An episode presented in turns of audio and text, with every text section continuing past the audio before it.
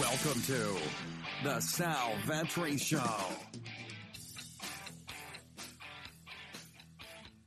Ladies and gentlemen, boys and girls, welcome back to the podcast and the YouTube channel, the Honda Classic. It's where the PGA Tour is stopping next. And we're going to break it down here from a DraftKings and a DFS fantasy golf perspective at this point. So, before we get into it, welcome if you're brand new here. And again, I'm covering PGA in a more advanced and in a more thorough way this season than really last season and any season before. So appreciate it if you are new here and you get any value from this podcast episode and or video, wherever you're tuning in from, whatever platform. Appreciate if you hit the subscribe button on that platform. Running a $20 giveaway for new subscribers each week. If you're already a listener on the podcast, you can unsubscribe and resubscribe. If you're on YouTube, you hit the notification bell. You get into that as well. So appreciate all of that. Welcome to everybody here. And I will call out that I do have my data sheets as well as a, a, closing thoughts podcast, discuss ownership, discuss game theory, as well as the players that I like over on Patreon each week. That usually goes up uh, about a day before or the morning of this. This event is going to lock at 6:45 a.m. on Thursday, so this one will be out on Wednesday tomorrow. The exclusive content. So, thanks for being here. Let's get into this one, and we're going to start. So, Honda, the Honda Classic. It is uh, the PGA National course. It's one of the toughest courses, number two ranked, second most difficult course. The Bear Trap. Um, I believe holds 15 through 17 on the back nine. It is a very difficult course. The front nine starts off pretty easy, so you can get going there. But I mean, two, three years ago, the, the cut was plus six. Last year, I believe it was a plus three cut. So it's a difficult course without a doubt. And you have a weaker field coming off of the WGC, heading into the Florida swing. You have the Arnold Palmer Invitational next week, and then another WGC shortly after that. The players, of course. So this is just very similar to the Valspar, which closes the month and, and the, the four weeks here on the Florida swing. The um, Honda Classic is is a weaker field more times than not. Now, last year you had Keith Mitchell just coming out of nowhere and dominating a, a bad field because he just he didn't even get hot with the putter like you would think. He only gained 0.9 strokes with the putter but he did get hot on the last putt of the contest for himself, knocked down a 15 footer to uh, what would have been a forced playoff between Mitchell, Brooks, and, and Rickie last year. It didn't have to go that way because he knocked down the 15 footer. Brooks, Rickie finishing uh, second there, both of them T2. Brooks gained 12 strokes overall, Rickie 11.8, Mitchell 12.8 to get the victory there. So, they're all in this field. You have the returning champion in this field in Keith Mitchell, although Price nowhere near the guys who finished T2. The only top 10 in the field is Brooks Koepka, but there are top uh, or, or 10 top 40 players in this field. This course is 7,100 yards, a little bit more than that. It is a par 70 course, so it's not about distance here by any means. So it just opens it up for a lot of players. And you saw last year, Keith Mitchell can end up winning this thing heading to the Florida swing, so you get more Bermuda greens, not as much POA. That can change for some of these types of players. The par threes here are going to be very difficult. Winning is usually in the single digits, is what you'll see. If your guy is at plus one after day one, that's nowhere near as bad as it usually is. Uh, he's right in it. If going into the weekend after the cut, you're only at minus one or minus two, you're right in it because the winning score might just be a minus five, depending on how difficult this course plays for what is a weaker field this season.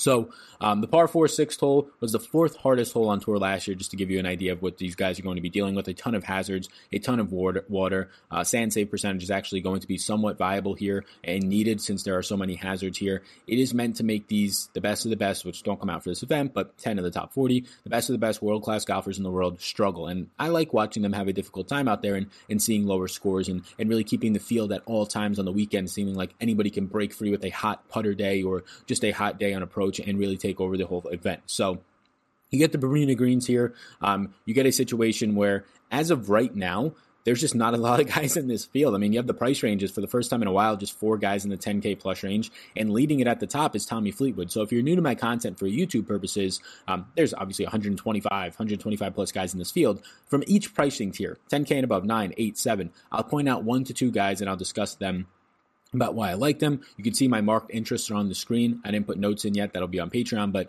a yes means I like them, and no means right now I'm probably not going to get much, but it's still early in the week. And then uh, a maybe means that, yeah, they're obviously somebody I'll look more into depending on ownership. That might indicate where I get on those players. But some of the things that stood out to me when just looking at it, strokes gained tee to green, of course, is a great indicator. Strokes gained approached. Your par four is gained because this is a very difficult course. Your par fives gained because the par fives here are going to be absolutely rigorous, more so than anywhere else. Bogey avoidance, now that's usually built into like strokes gained tee to green, but bogey avoidance will be important here since, I mean, anytime that you could save par on these courses, it's going to be very valuable. It's going to be almost like birdieing when you're parring some of these holes compared to some of the other players. And then greens and regulations uh, is also one that's going to be important here. So, that said, Um, the guy in this 10K plus range that I at least want to just call out and, talk upon here would be Gary Woodland, somebody who has struggled here the past couple of years. You had him finishing T36 here last year, um, but he ended up having a T2 in 2017. The big thing for Gary Woodland his last year, he just couldn't get it done with the putter. He lost almost four strokes with the putter. His short game overall around the green play lost about two strokes. So that's very variant, as we've come to know here in just the DFS community. Gary Woodland, as of late, has been better with the putter. Three out of his last four he's gained on so far this season. This season on tour, he's played in four events, and the worst one was, oh, well, the Farmers, where he lost two strokes. But after that, he's gained 2.4 at the Tour Champions. He's gained almost four at the uh, Waste Management, and he gained almost one last week at the WGC, where he finished T12. So you're in a weaker field. I usually would never like to pay 10K plus for Gary Woodland, but it's very hard when Fleetwood's all the way at 11 6. Not out of play for me, just based on how weak this field is and him being a very consistent and quote unquote safe player, but that's expensive for a guy who is priced where you usually see Rory and JT and Rahm priced. Same thing for Brooks. The injury concerns, yes, he has had a good history here last year, especially uh, the only top 10 in the field, just a different type of golfer in premier class. But his injury concerns are a real issue for me, but he's not out of play. Rickie Fowler's just game as of late has not been great. And, and, yes, I think people will chase the course history, but I'd rather just go to Gary Woodland, whose game has been better here, who has had a T2 finish here like Rickie's last year. Obviously, Ricky, Rickie winning the event in 2017, but I just like the recent form a little bit more on Gary Woodland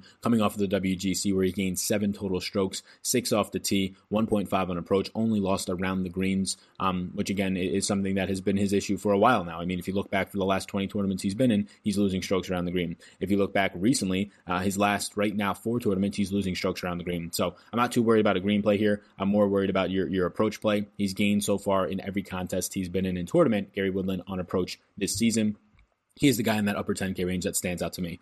This 9K range is, is, is kind of a mixed bag here. You have the young guys in um, in Sungjae Im and, and you have Viktor Hovland. You have some of the older staples of the tour who are now ranked outside of the top 10 and Justin Thomas, Louis in this field. Hovland coming off of his first win at the Puerto Rico Open gets the price bump. I think he looks fantastic. There's not much I have to say about him. He's tied for um, first with uh, Ben An in this field in, in number one in T to green stats. He's fine on approach. He's fine in a lot of spots. Just expect a lot of ownership to go his way, especially after a win last week. The guy I want to look at, and I'm very curious to see if there's ownership on it. He's priced at a spot where you never want to pay $9,200 for Billy Horschel, but he's been very good. He was tied for fairways gained, so accuracy really last week um, at the WGC event. Uh, at that event, he's coming off of back-to-back T9s after um, not having a great start to the year at uh, the Amex where he missed a cut 68 at Farmers, but he's gained 10 strokes last week, 7.8 at um, Waste Management, and the putter's just been hot, right? It's probably unsustainably hot at Waste Management, gained five strokes putting.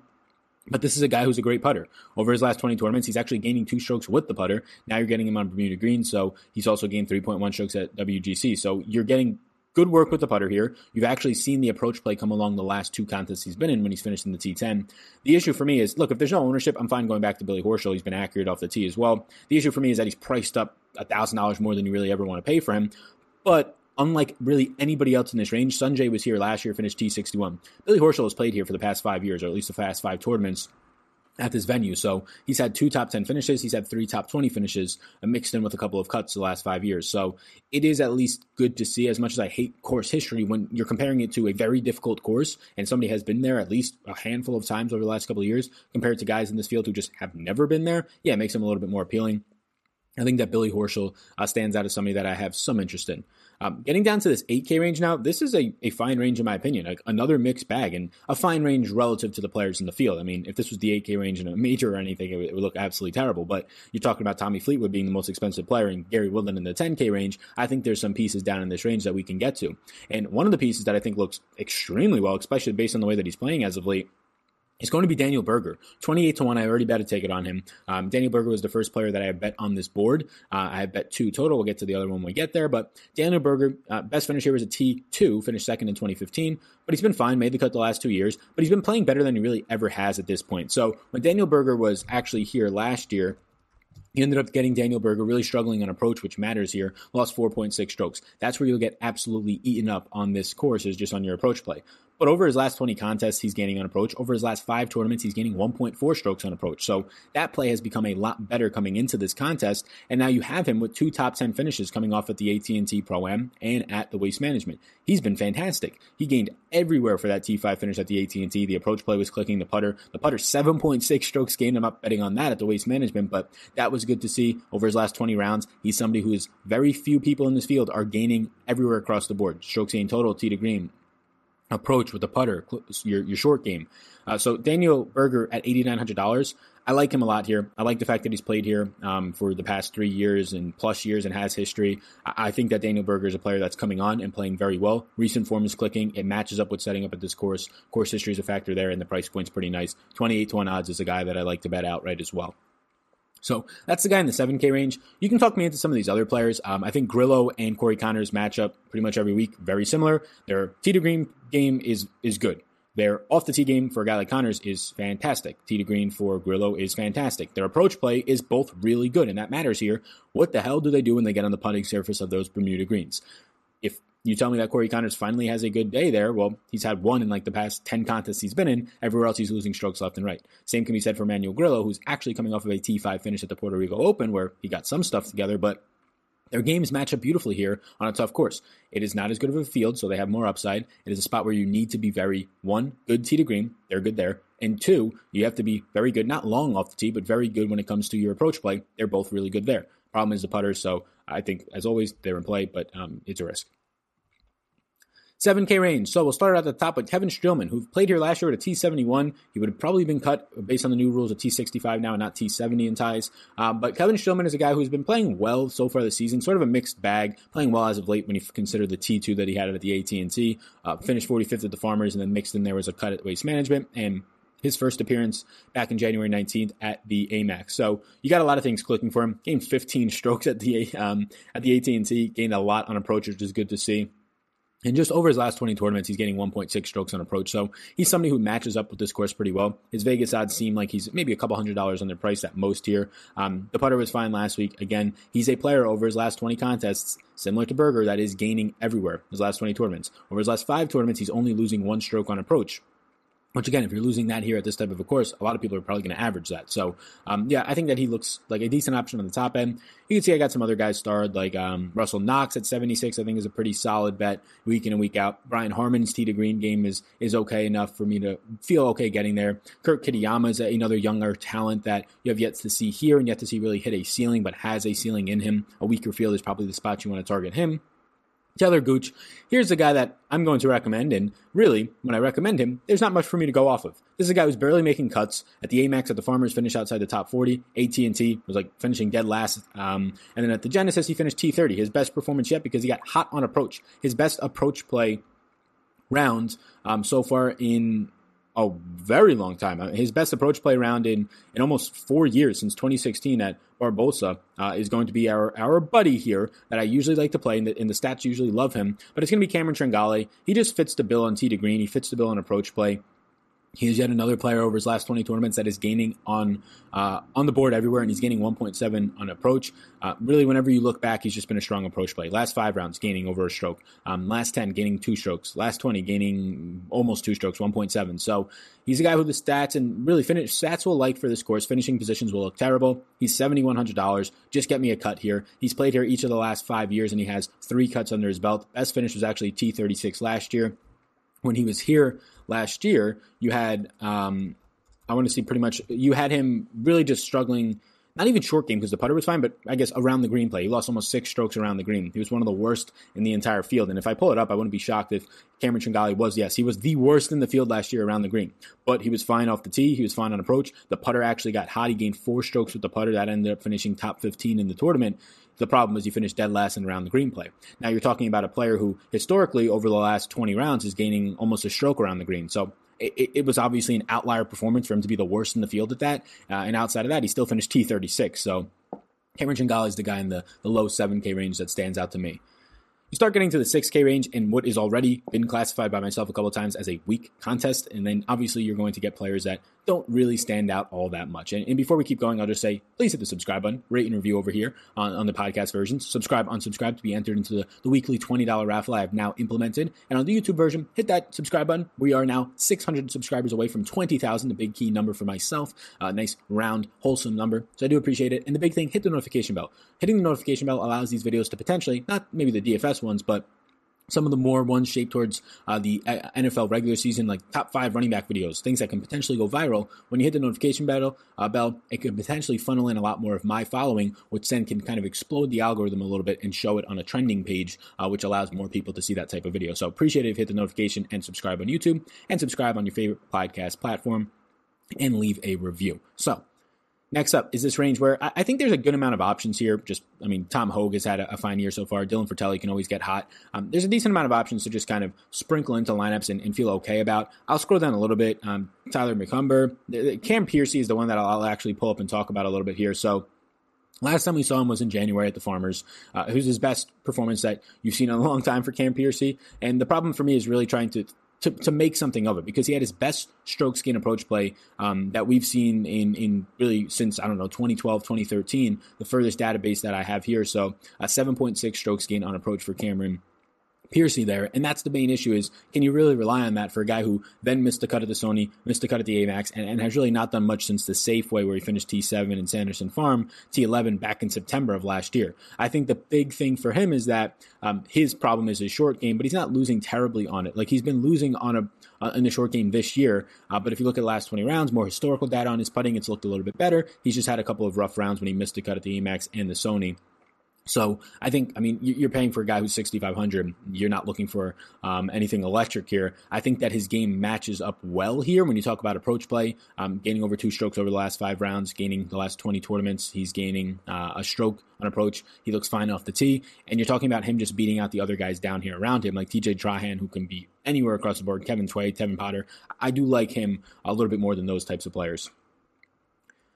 And now we're getting to the part of the show where it's a dumpster dive below 6,500 that if you have none of these guys, I'm completely fine with that. But you might want to have somebody down here. I think Jason Dufner, I mean, he's played here the last five years and he's actually had success. He's had three top 20s and he's made the cut every single year, although he finished dead last last year here um, after the cut. So uh, he's a guy who does stand out as just experience more so than anything else if you're trying to bank on that. But I'll give you some some I'll give you a real bad name that you'll be like, why do I want to play him? And I'll be like, yeah, well, there's some upside here in his game. Uh, Sepp Straka. Sepp Straka at 6,300. Again, we're talking about a $6,300 player. He did finish T4 at the Amex, which was his second appearance after making the cut at the Sony. Three straight mixed cuts since then. Um, and he's just been really bad in a lot of different areas. His off the tee game has been the thing that's kind of dragging him down the most. His missed cut at the Genesis, he lost almost two strokes there. Over two strokes, lost at the waste management off the tee. Oh, what is something to be a very difficult course, though, for a lot of players who aren't good there. And Genesis was a very strong field. So if we're trying to take some things away from this, it's that his approach play over the last 20 tournaments is actually a positive. His main thing, though, is that, look, he's a $6,300 player. You're going to see him losing strokes in a lot of different areas. And he can get really bad on approach as well as he can get good. You saw him at the Amex gain 5.6 strokes on approach. You saw him at the Sony lose five strokes on approach, I believe, the week before that. So um, it, it's not a, a great play at 6,300, but I think the game does set up for a guy who has that type of high ceiling upside, right? I mean, you've had T4s twice over the last six months or so at the Houston Open in October and at the Amex. This is a guy who is very much boomer bust. Scott Harrington is the last guy I'll talk about here. Uh, Scott Harrington, usually a guy on these smaller courses that I like to get to. The the difficulty of this course might concern me. Haven't seen him here yet either, but Another guy that I'll call out that has missed his last four cuts, AT&T, Waste Management, Farmers, Amex, hasn't made the cut since the Sony where he finished T57. I'm literally recommending bad players so far this year on their recent form, but they're in the weakest field that they've probably been in all year long, and at least this course sets up for him. Um, a spot like Waste Management, Amex, they don't set up as well for Scott Harrington. AT&T Pro-Am doesn't set up as well probably for Scott Harrington. Whereas this course will. Um, it's going to set up shorter. It's going to be more difficult, but that kind of puts these bad or worse players that thrive on their shorter game and some of their accuracy um, in a better spot. Now, the big issue for Scott Harrington is just his tee to green game has not been accurate as of late. If you try and take it out over the last 10 rounds, yeah, he's gaining almost two strokes on approach. Last 20, yeah, he's gaining over a stroke on approach. Last five tournaments, so far pretty much this year, he's losing tee to green. So the concern is that his historical data has been very accurate. He's looking good tee to green. This year, he's not. And that's why he's priced where he is. If he had been performing as he has been his last 10 and 20 tournaments compared to his last five, he'd probably be an upper 6K uh, price player. So I think he's at least interesting for a rebound at some point. Um, maybe switching over to these Bermuda greens will help him there. So that's where I'm at. That's each price ranges, and I'll go up to the top range. It's a very weak field. Um, so I, have no issues if people want to say, I'm starting my lineup with Viktor Hovland and Sungjae Im, and I don't have to touch the 6K range because the 6K range is disgusting. No issues with that at all. Uh, uh if people want to start their alliance with Gary Woodland and then drop down to uh, Daniel Berger and Penny no issues with that at all. I do think that there's a lot of security in Tommy Fleetwood's $11,600 price tag, but with that security comes a very, very hefty fine. Rickie Fowler's game as late has been a little bit shaky. Brooks Koepka's has as well because of his injury, but he's the most premier player in this field. So it is an interesting tournament where no no price range feels secure at all. I would say that I like the 9K range the most. That run of Hovland, Im, Billy Horschel, and even Shane Lowry look pretty good to me, in my opinion. Uh, but none of these guys feel secure at their price points. I think DraftKings made it a very difficult week for a contest that uh, should be pretty fun to at least tune into uh, right after the WGC heading into the Florida swing. So thanks for tuning into the Honda Classic PGA DraftKings Fantasy Golf Breakdown Show by Sal Vetri myself on the podcast version. Appreciate you people out there. Hopefully, hopefully you can hit the subscribe button and join the community. On the YouTube version, hit that subscribe button and notification bell. Appreciate you all tuning in. And best of luck. I will see the rest of you, the Patrons, in the final thoughts for this show on Wednesday. This podcast over on Patreon. You can get that linked up down below. Peace out, game. I hope you enjoyed that podcast. And before you go, if I can get you to subscribe and follow the podcast, download if you if you wish. But if you enjoyed this podcast, if you could please subscribe, helps me out, helps support it. So thank you so much, and I will see you in the next one.